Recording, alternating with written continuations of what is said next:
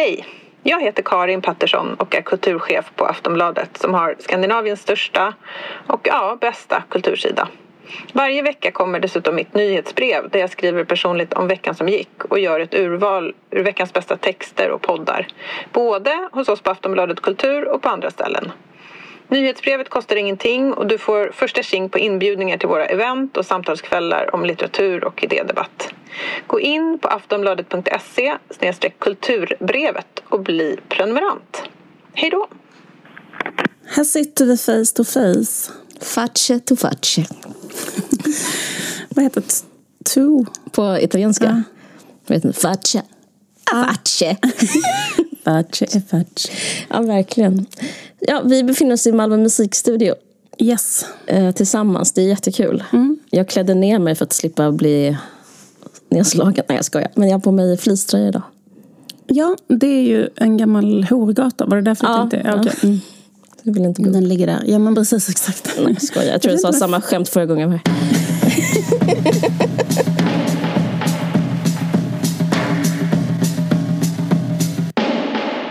jag tror det finns en regel som Magdalena Ribbing har sagt, eller någonting.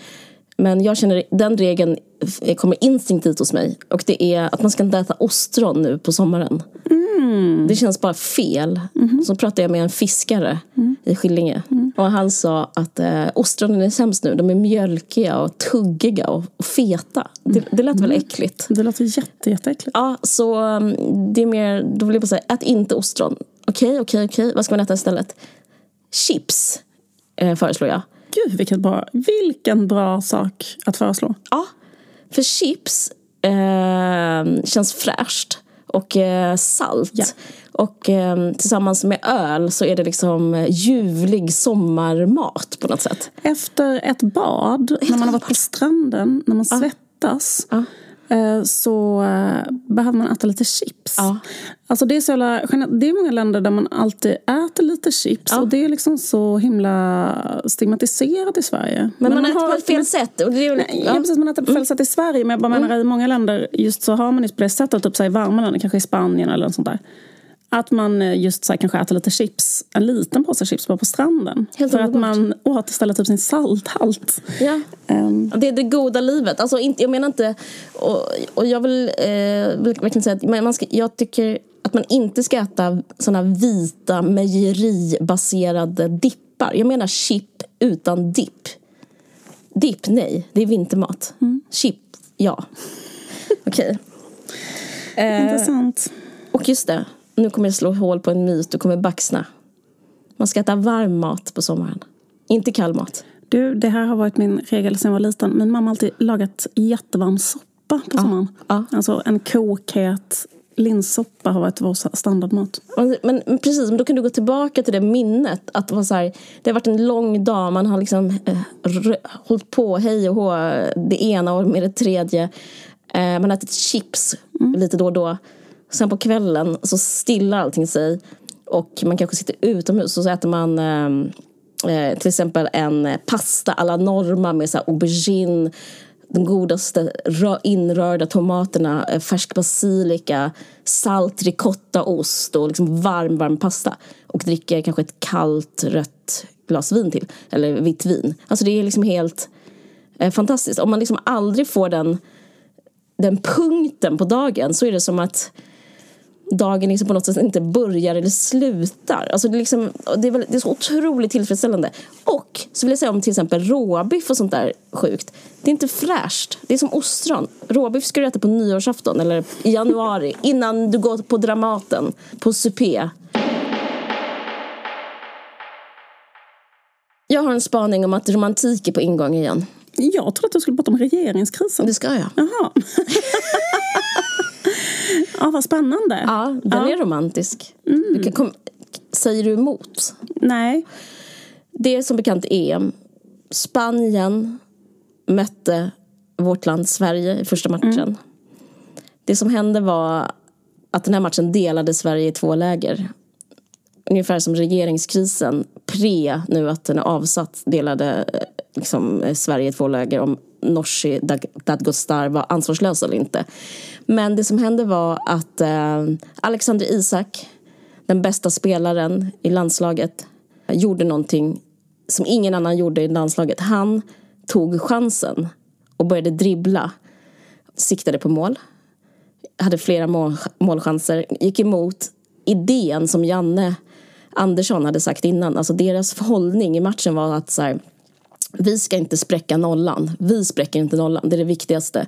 Eh, vi ska liksom bara klara oss. Vi ska hålla oss precis ovanför eh, vattenytan i det här. Låta Spanien vara Spanien och Sverige vara Sverige. Alltså det är inte citat utan det är min tolkning. Böj ner ditt huvud. Tro inte att du är något.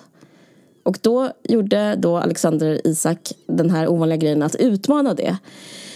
Och eh, fick folkets jubel. Alla älskade honom. Folk intervjuade honom, gjorde memes och så vidare. Och så vidare.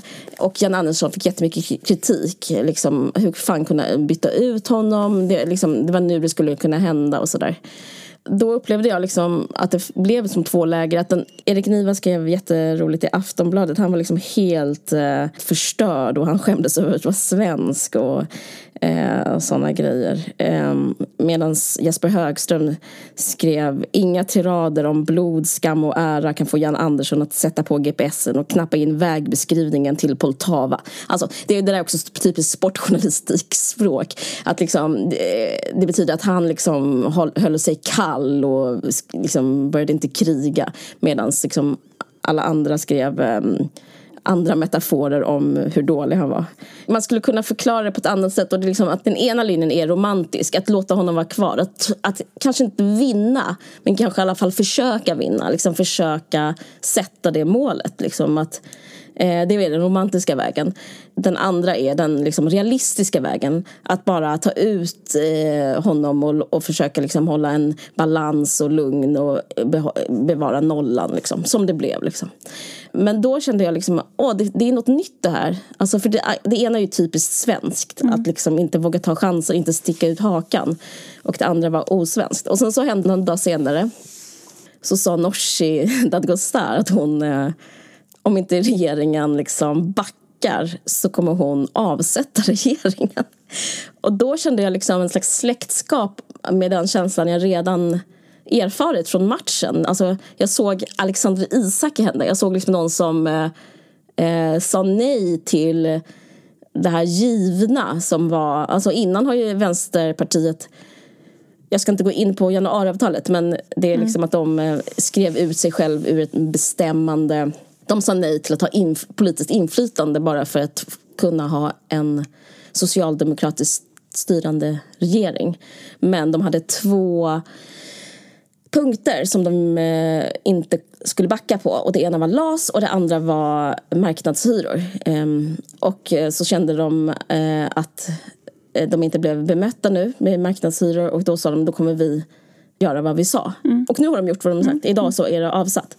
Nej men jag vet inte. Det är liksom eh, Det är också som att det puttrar liksom lite i Sverige att så här, eh, För den ena sidan som man kan läsa om tycker att hon är, den, eh, liksom, hon är rakryggad, hon är en alltså, liberal. Alltså, folk från höger eh, skriver det här. Det är klart att de gör det. Det är manipulativt för de vill avsätta S också. Men jag tycker ändå liksom, det finns den här analysen av henne. Att hon, hon, hon gör något rakryggat, hon vågar stå för någonting. Hon eh, utmanar eh, någon med liksom ideologi istället för eh, positionering och sådär. Och medan liksom i Aftonbladet som är uttalat socialdemokratisk skriver att hon är väldigt ansvarslös. Vad heter han? Anders Lindberg skrev att hela den här regeringskrisen liksom ur en pandemisynpunkt skulle vara farlig. Att hon beter sig dåligt och slarvigt och ansvarslöst. Alltså den retoriken, liksom att inte bevara det som varit är liksom slarvigt. Ungefär som man pratade om matchen. Så det som, att försöka någonting liksom, vinsten eh, är för utdelningen på den eventuella vinsten eh, motiverar inte det kaoset som utbryter. Och det, de, de har väldigt stort stöd. Det är väldigt många som säger att hon är slarvig. Alltså Lena Mellin. Eh, jag säger Mellin för du har liksom lärt mig det. Jag vet inte vad hon heter. Jag, jag tänker på de här Tolkien-dvärgarna. ja. Alltså de heter alltid... Det, det, är det som tror jag är min källa där. Ja, precis, hon säger... Balin och Ballin och Tolin och Tollin. Och Mellin. Mellin och... med Elin. Men hon säger i alla fall liksom att, hon är, att hon är snurrig och konstig. Och jag tycker det är liksom borderline, lite så här, alltså, så, så, lite sexistiskt. Alltså man säger, jag tror inte man skulle säga om en liksom, partiledarman att han var snurrig och liksom typ ojsan. Alltså hon, hon, hon har den retoriken liksom att hon är eh, ja, men lite slarvig, lite flummig och ehm, eh, jag, får, jag tycker det är lite oskönt så här, sexistiskt, men skit i det. Och det tredje exemplet är mig själv. För att jag hade för två veckor sedan eh, tänkte jag skriva i min Instagram-bio eh, jag hatar sossarna. Men jag gjorde inte det för att jag eh, skulle bli avmålad av en konstnär som jag visste skulle gå in och kolla på. Och då tänkte jag, kommer hon säga nej? För att det är så, det är så konstig person att vara. Eller så här, jag, det känns som att jag är någon konstig troll. Eh, det var i och för sig väldigt kul. Men jag har känt det så starkt. Och jag, för mig har det liksom handlat liksom om andra saker. Liksom Försäkringskassan och eh, liksom skolan och eh, liksom utförsäljning. Alltså allt saker som liksom bara bubblat som jag liksom börjar känna innan man varit så. Men inte mina sossar. Som så bara, fast jo, vänta, så kolla, har man fått reda på vad sossarna haft liksom, för finger med spelet så har de varit jätteaktiva i att vara, liksom, ha en högerpolitik. Så det känns liksom, eh, jag har känt mig så sviken av dem.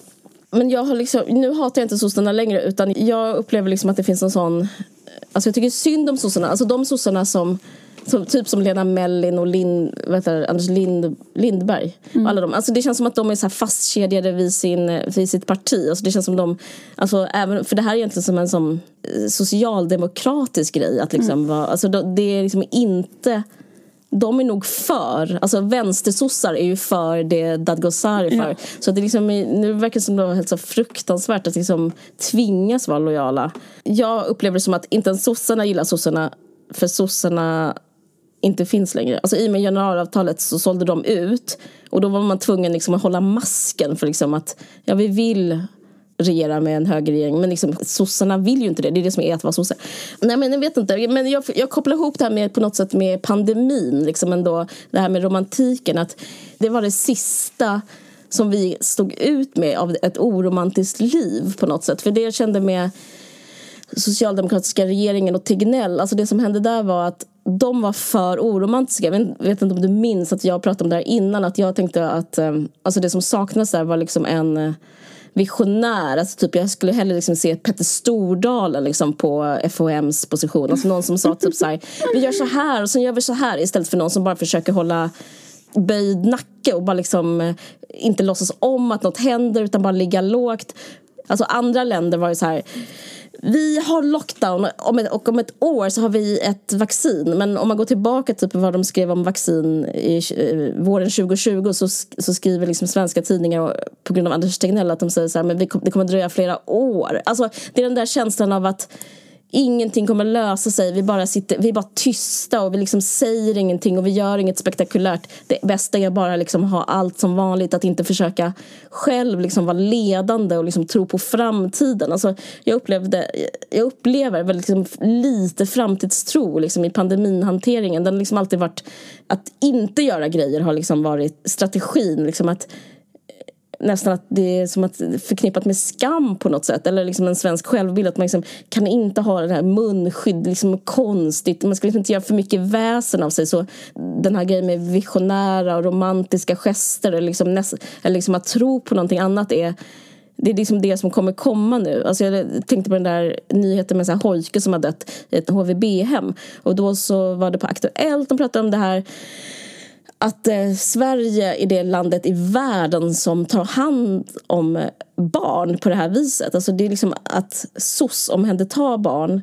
Ja, alltså det är liksom det sättet att hantera mm, vad ska man säga, problem på är, det är ty, jag, jag, visste inte det, att det är ett typiskt svenskt sätt att eh, liksom eh, från ovan eh, institutionalisera barn som inte nödvändigtvis mår dåligt men som eh, Eh, till exempel inte har föräldrar. Alltså det är mycket ensamkommande barn. Och, och att det är, liksom, det är liksom svenska modellen. Och jag tror att även där, liksom, det, det har liksom nått vägs ände. Och den här pojken blev tyvärr liksom en symbol för det. Och sen så på samma, i samma program Aktuellt så pratade de med vdn eh, för de har tagit fram eh, väldigt bra gjort granskande siffror liksom på hur mycket Eh, man tjänar på att inte ha personal. För de är bara två, en sovande och en vaken på åtta barn som alla har problem.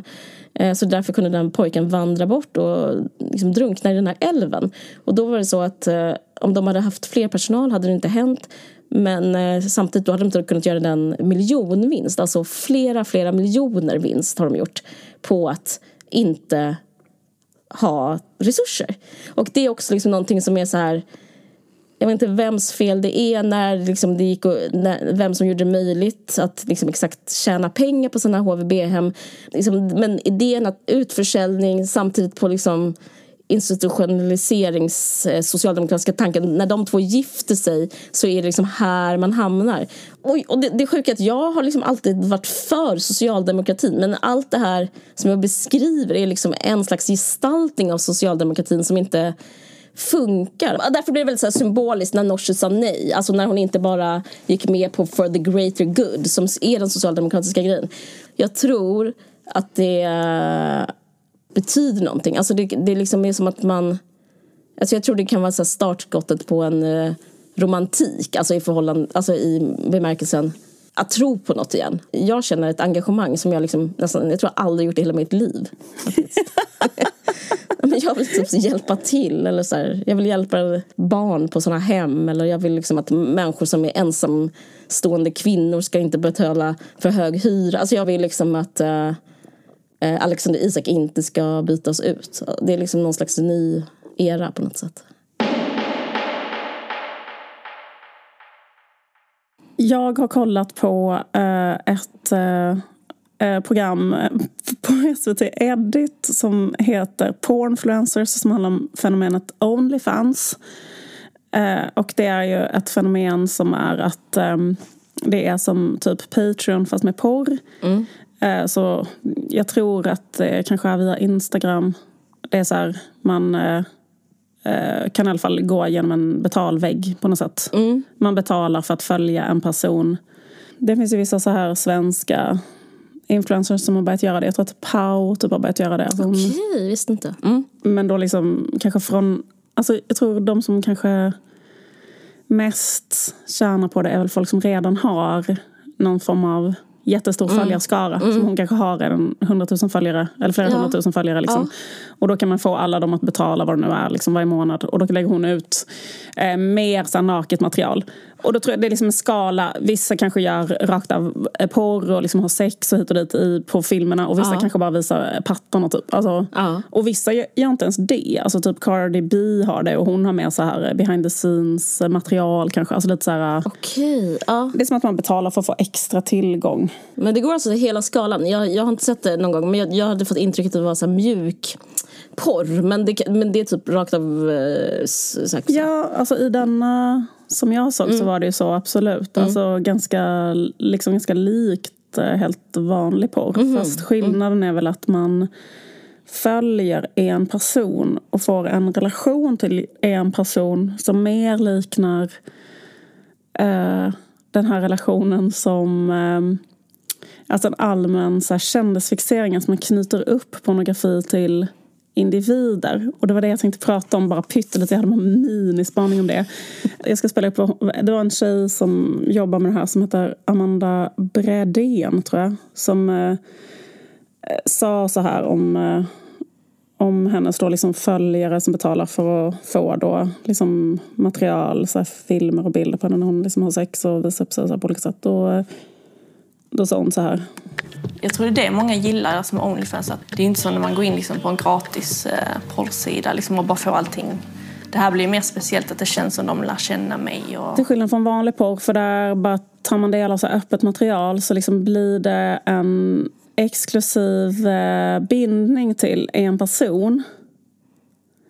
Och eh, det eh, fick mig att tänka på en annan sak som jag läste, för jag läste en biologibok om hjärnan i höstas. Mm -hmm. och eh,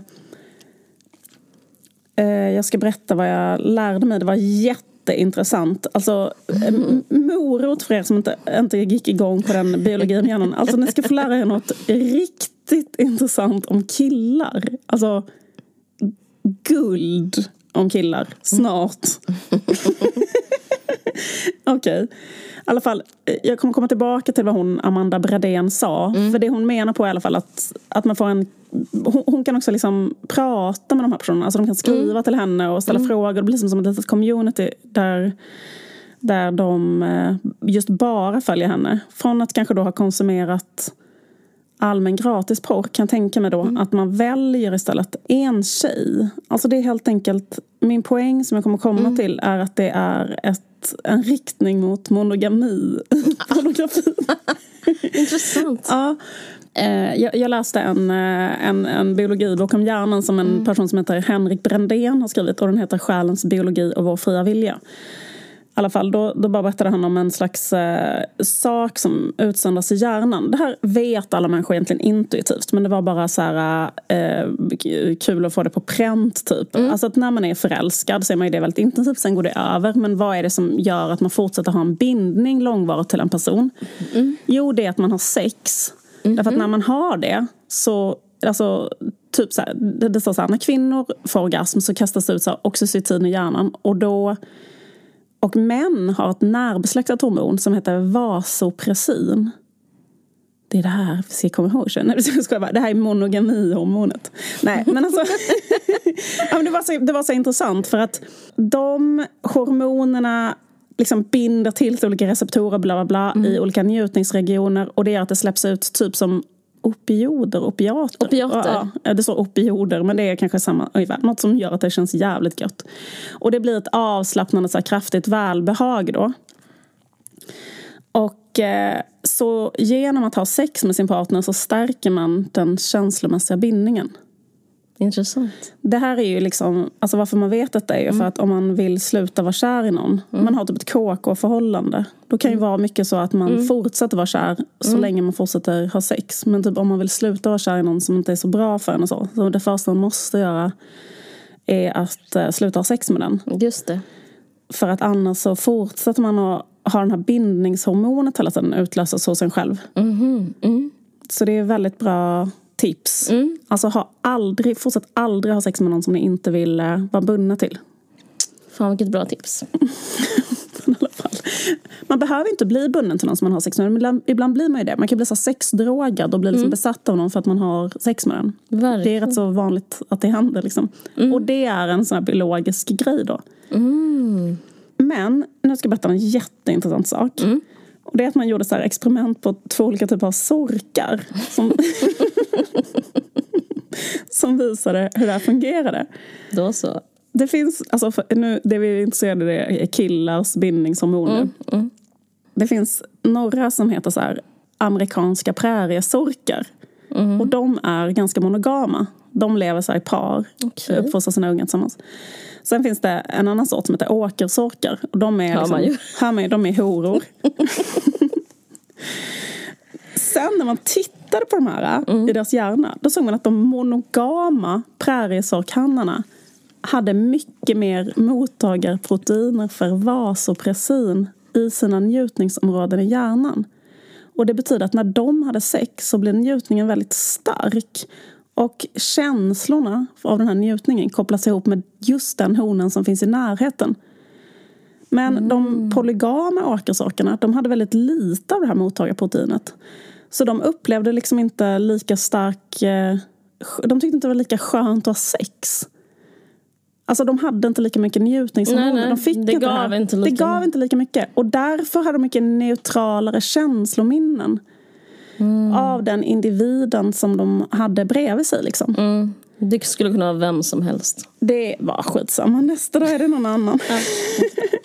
det här är så intressant, eller hur? Så det skulle alltså, det är såklart inte helt överförbart på människor men det är kul att laborera med tanken på att killar som är väldigt horiga är så här, de har inte, de har typ inte lika skön, alltså de har inte lika mycket av det här hormonet. Nej.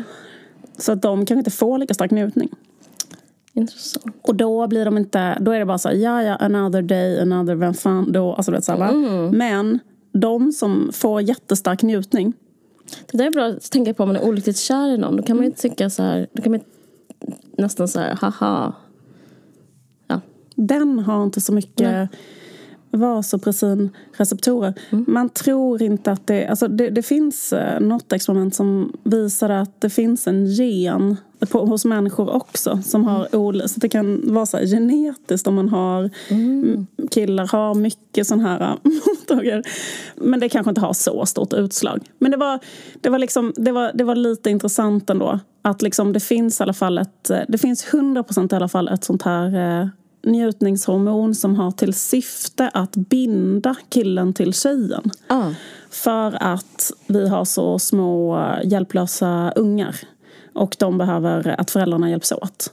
Alltså man tror att det är en sån evolutionär grej då. Mm. Och eh, det som händer i Onlyfans mm. det är att de här killarna sitter och runkar framför Amanda Bredéns uh, vad heter det, Onlyfans mm. och får så stark njutning. och då kopplas den till just henne. Det är liksom Pavlovskt, typ. Ja. Så här. Hon eh, får dem att salivera. Exakt. Mm, okay. Och då när de kommer, alltså de killarna med sån här mycket sån vasopressinreceptorer. Mm. Stannar där. De stannar där. Och det tror jag är de allra flesta. För liksom nästan alla är monogama. Alltså människan är ju Verkligen. jättemonogam. Verkligen.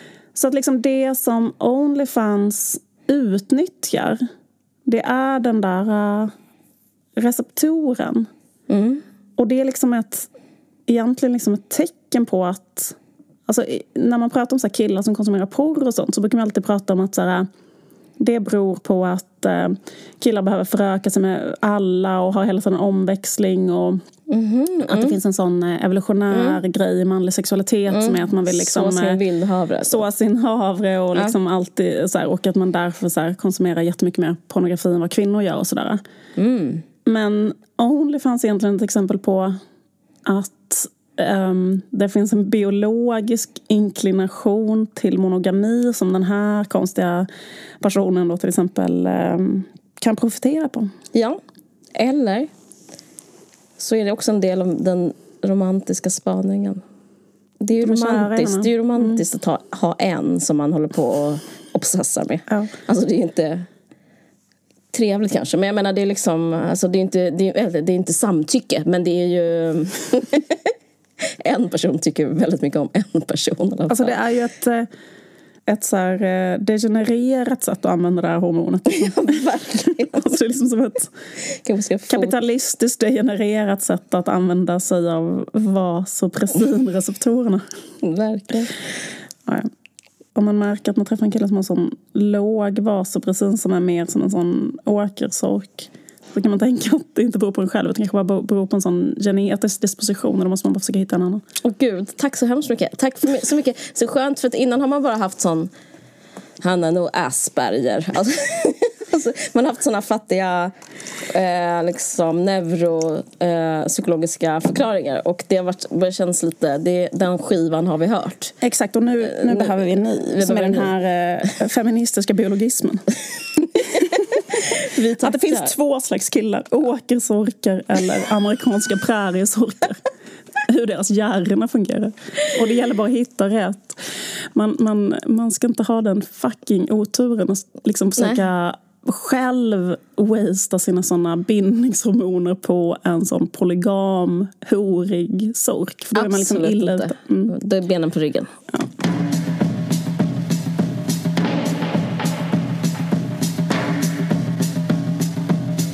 Nextory, Nextory, Nextory. Det är ett litet, litet, litet bibliotek som är otroligt stort. Det är lätt att bära men innehåller otroligt mycket böcker från olika genrer.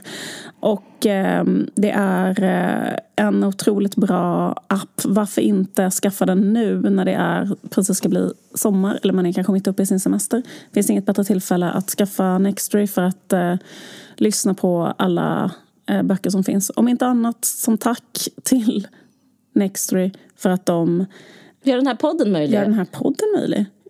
Och grejen är, det, det slutar inte där. Nextory gör så här också. De ger inte bara mig och Liv vad ska man säga, mat för dagen. Utan de, de um, ger er lyssnare också 45 dagars gratis abonnemang. Vad väntar ni på? Varför sitter ni kvar och lyssnar in med er? Teckna! Nej men på riktigt. Med koden VARG45. Ja, det betyder 45 dagar gratis. Ja, så när ni liksom kommer in där på nextory.se kampanj då finns det en liten ruta där det står Aha, vad har du för kampanjkod? Ja, jag har kampanjen VARG45. Mm. Och då är det gratis i 45 dagar. Hur sjukt? Hur sjukt? Men då skulle jag rekommendera som sommarbok att läsa Farväl till vapnen. Förlåt, har jag sagt den här innan? För jag, jag, läser den just nu, jag läser mm. om den. Jo, jag tror jag pratar om den. Men jag gör det igen. Den handlar om, eh, det är, den är skriven av Hemingway. Och den handlar om när han var ambulansförare vid den italienska fronten under första världskriget. Han blir svårt sårad. Och eh, såklart kär i en sjuksköterska.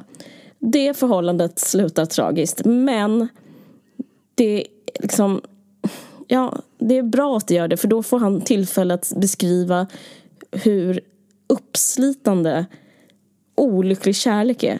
Och om man någon gång har varit kär så är det här en bok att läsa. Och om man någon gång har varit olyckligt kär så är den ännu bättre. För då kan man bara ligga och bara gråta och känna igen sig. Plus att det är världens bästa språk. Isbergstekniken, aldrig några adjektiv. Det är bara att läsa. Jag älskar den så mycket. Tack så hemskt mycket för detta Nextory. Tack. Vi har också ett samarbete med en podd som vi vill tipsa om mm. som är gjord av Cancerfonden. Mm. Eh, och den är gjord av eh, Shang Imam mm. och Gurbet Aslan mm. som är eh, journalister som man kanske känner igen deras namn från P3 och så vidare. Mm. I alla fall så har de gjort en podd som handlar om att få beskedet cancer. Mm. Den är i fyra delar och man kan det som är speciellt med den här poddserien, den här dokumentärserien, det är att eh, jag vet inte om ni kommer ihåg, men i eh, julas så fanns det en reklamfilm eh, som, handlade, som var fiktiv som, som handlade om en pappa som fick cancer och en pojke som var tvungen att mm, hantera det helt enkelt. Och den här filmen alltså, reklamfilmer brukar liksom inte få så stor uppståndelse men den, den fick väldigt så här, stor, stort mottagande och liksom, det skrevs mycket om den och så för att eh, det var första gången i reklamsammanhang, nu kanske generaliserar jag, men som inte en invandrare eller en rasifierad person spelade en gangster eller en kioskägare, vilket som är så väldigt vanligt. Och eh, det här är såklart ett stort problem för att cancer är ju en sjukdom som eh, drabbar alla. Men som sagt var det här en fiktiv historia och väldigt fin. Eh, jag, jag minns att jag faktiskt berördes av den. Jag, jag brukar rakt av hata reklam men det här liksom, jag brydde mig om den här. Och därför blev jag väldigt glad när jag fick reda på att eh, de ska göra en dokumentärserie nu som är, liksom, vad ska man säga, den här reklamfilmens eh, riktiga berättelse. Alltså, eh, det där var ju påhittat men i eh, vårt riktiga liv så finns det tusentals sådana här berättelser såklart. Och nu så får du och jag och eh, våra lyssnare och alla som får reda på det här förmånen att få lyssna på en sån här berättelse. Och istället för en pojke och en pappa så handlar det om en mamma och en flicka. Det handlar om eh, Jad som var 12 år när hennes mamma fick cancer. Och trots att livet förändrades för hela familjen så ville Juds mamma aldrig prata om vad hon varit igenom förrän nu. Och i den här dokumentärserien som heter Beskedet så möter vi Judd och hennes mamma Paiman och får ta del av deras respektive upplevelser av ett cancerbesked. Ett besked som, trots att det var 13 år sedan, har förändrat deras relation totalt. Jag tror aldrig jag har hört dig berätta så från början till slut. För första gången pratar de dotter och mor.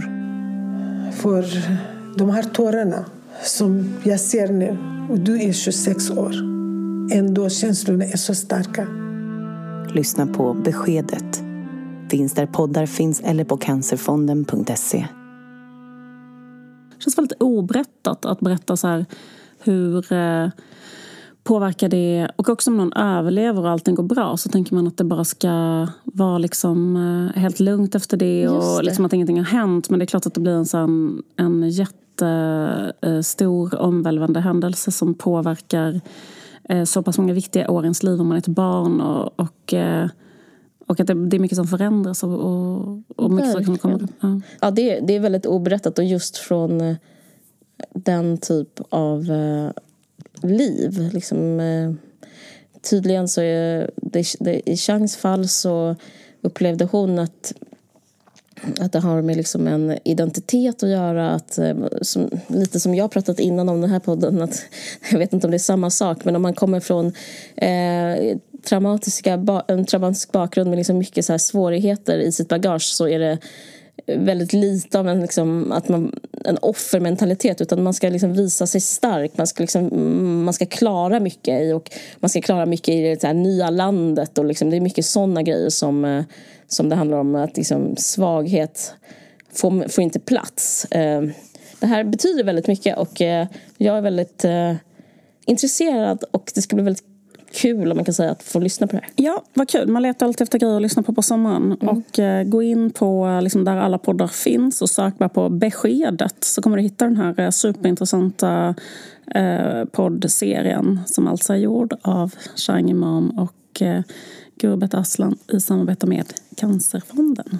Tack så mycket för det här fina samarbetet. Tack Cancerfonden.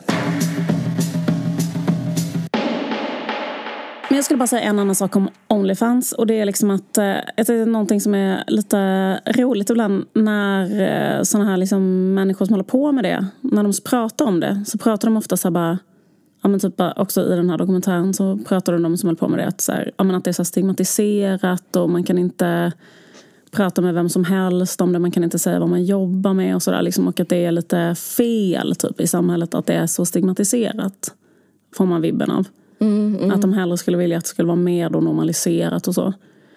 Pratar de om det typ som att vara homosexuell? Typ, eller liksom som att det är ett normbrott på det Ja, men lite så eller? kanske. Ja. Att, liksom att varför finns det sån slags moralism i ja. samhället? Tror jag, ja. liksom. Men det som är så himla uppenbart är ju liksom att det är att det finns ett tabu kring sex som gör att de kan överleva liksom. Alltså som influencers. Alltså för att det är bara, alltså om du är en influencer mm. eh, som kanske inte är så jättekänd eller liksom inte, då kan du tjäna pengar på det här sättet. Vissa kan göra det. Mm. Eh, som har olika förutsättningar för det. Mm. Men alltså varför går folk in och betalar? Om det är för att det är liksom, vad heter det, inte överallt. Nej. Att om det fanns överallt så skulle de bli utkonkurrerade direkt. Mm. För det tänkte jag på så här, ifall det går i den riktningen mer och mer i samhället. För det pratade de också om, liksom att, och det stämmer ju verkligen, att till exempel om man tittar i så tidningen Slits mm. i början av 90-talet.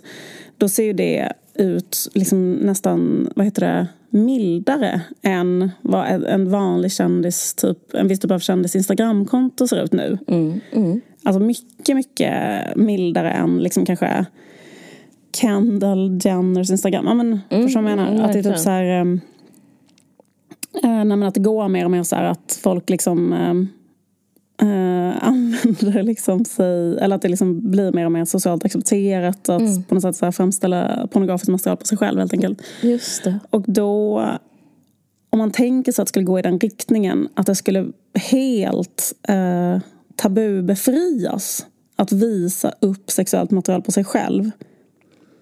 Då skulle de här människorna som gör det nu kanske konkurreras ut. För att om du tänker dig typ att det skulle vara, tänk dig till exempel nu har Pernilla Wahlgren träffat en ny kille. Det har varit mycket om det i media. Tänk om det var så här, och då kan betala 50 kronor för att kolla hur det ser ut när vi knullar till exempel. Då hade inte en vanlig eh, eh, människa som kämpar på med ett Onlyfans haft en chans. Nej. Utan då hade det varit, för det är liksom en hierarki som består av, alltså i så media så ja. finns en hierarki som består av så olika A-kändisar som folk är mest intresserade av. Oh, ja. Sen finns det liksom några som kanske inte är så intressanta och de kanske kan hålla på med detta som en slags sidosyssla och så. Verkligen. Men jag bara menar att så careful what you wish for till en person som jobbar med det för att om det skulle vara helt avstigmatiserat, då skulle det kunna vara så här att han den meteorologen, typ den söt, snygga meteorologen som pratar skånska. Vet du vad jag menar? Tyckte det skulle vara så här, Nils Holmqvist presenterar vädret. Nils om du betalar, Nils Holgersson presenterar vädret. Men om du betalar 50 spänn kan han så här runka efter Aktuellt. Och du kan kolla på det. Liksom, eller så här, Ann Lundberg efter Antikrundan. Men så här, det finns ingen gräns för hur mycket sexuellt material eh, många kända människor hade kunnat sälja. Och då hade ingen eh, längre velat, eller det hade varit väldigt eh, så här, det hade varit väldigt svårt för, för eh, alltså i, i vår liksom så här jättekonstiga kändisfixerade värld så är det redan svårt för de som kämpar på i periferin. Jo, och det här tack. är snarare... det vet vi allting om.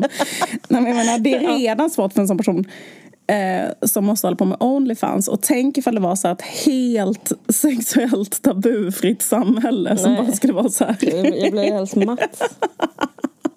Det är det värsta någonsin sagt. Ja. Alltså det skulle vara... Jag bara menar att för dem så Ja, är det glad, bra. var fucking glad för ditt tabu. Alltså, men var- eller var glad att det finns ett tabu. Ja men exakt, därför att liksom, det är inte- tabuet som gör att, att man Ja. tjänar pengar. Ja. För att annars så hade någon annan haft den eh, marknadsandelen. Det var bara det jag skulle säga. Nej men det var sant. Det var Sant och dystopiskt. Man, kunde, man skulle kunna ha det här äh, tillsammans med Strömstedt. Så först har man här intervjuer med Carl Bildt och Anna-Maria Corazza Bildt och sen efter det bara filmar man när de knullar typ. Och så bara betala Det är- 50 kronor extra så kan du bara liksom så kan du bara sätta upp den här filmkameran här så fortsätter det liksom efter. Alltså att pornografi skulle vara integrerat på det sättet. Det är liksom vanligt tv-material. så. Jag tänker att det var liksom, om det inte skulle vara tabu skulle det vara en del av eh, tillsammans med Strömstedt. Så här, ja men du vet det går upp och ner.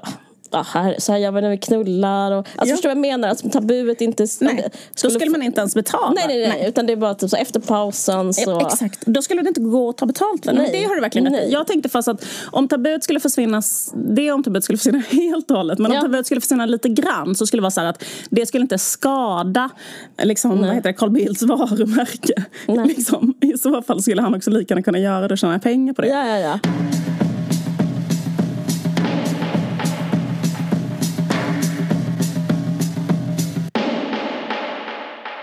Ses på Bergman-veckan. Det gör vi. Vi kommer ju livepodda från Bergman-veckan och det kommer att sändas och det blir vårt sista eh, program innan vårt lilla sommarlov. Eh, så att vi hörs om två veckor och då eh, kommer det vara en livepodd från Bergman-veckan som kommer bli superkul och jättebra. Puss och kram, tack för att ni lyssnar. Glad midsommar. Glad midsommar, hej.